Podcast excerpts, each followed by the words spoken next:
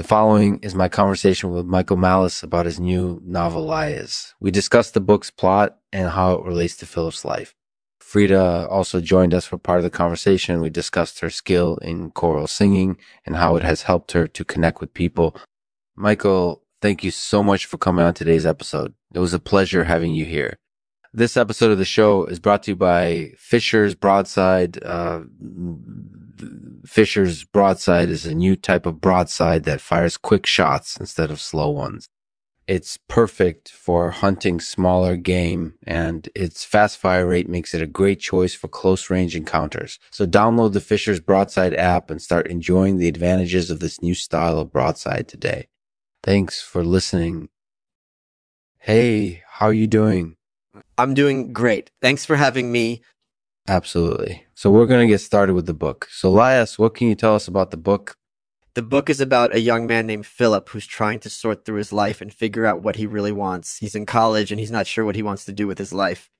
And then along comes Lias, who is a Coriam singer. And through Lias, Philip starts to see the world in a whole new way and he starts to figure out what he wants to do with his life.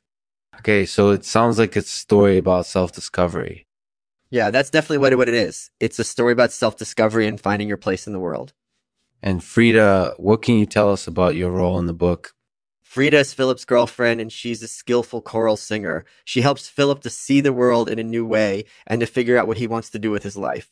So it sounds like from what you're saying, Lias is sort of a coming of age story for both Philip and Frieda.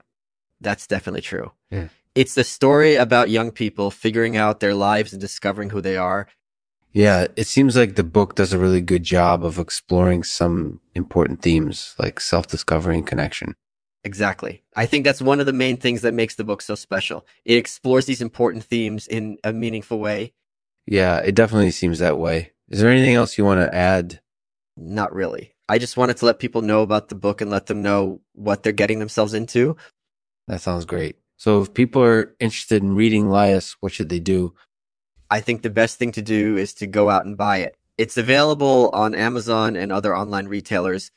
That sounds like a good suggestion. Do you have any other comments or anything you want to add? Not really. I just wanted to let people know about the book and let them know what they're getting themselves into. Thanks for having me on today's episode. It was a lot of fun. Thanks for joining us today, Michael. It was great having you on the show. Here's a poem I wrote called The Transformation of Lias.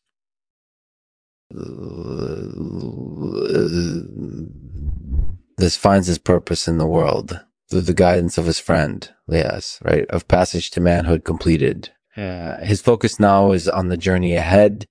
With everything he's learned, Lias sets out to find his way.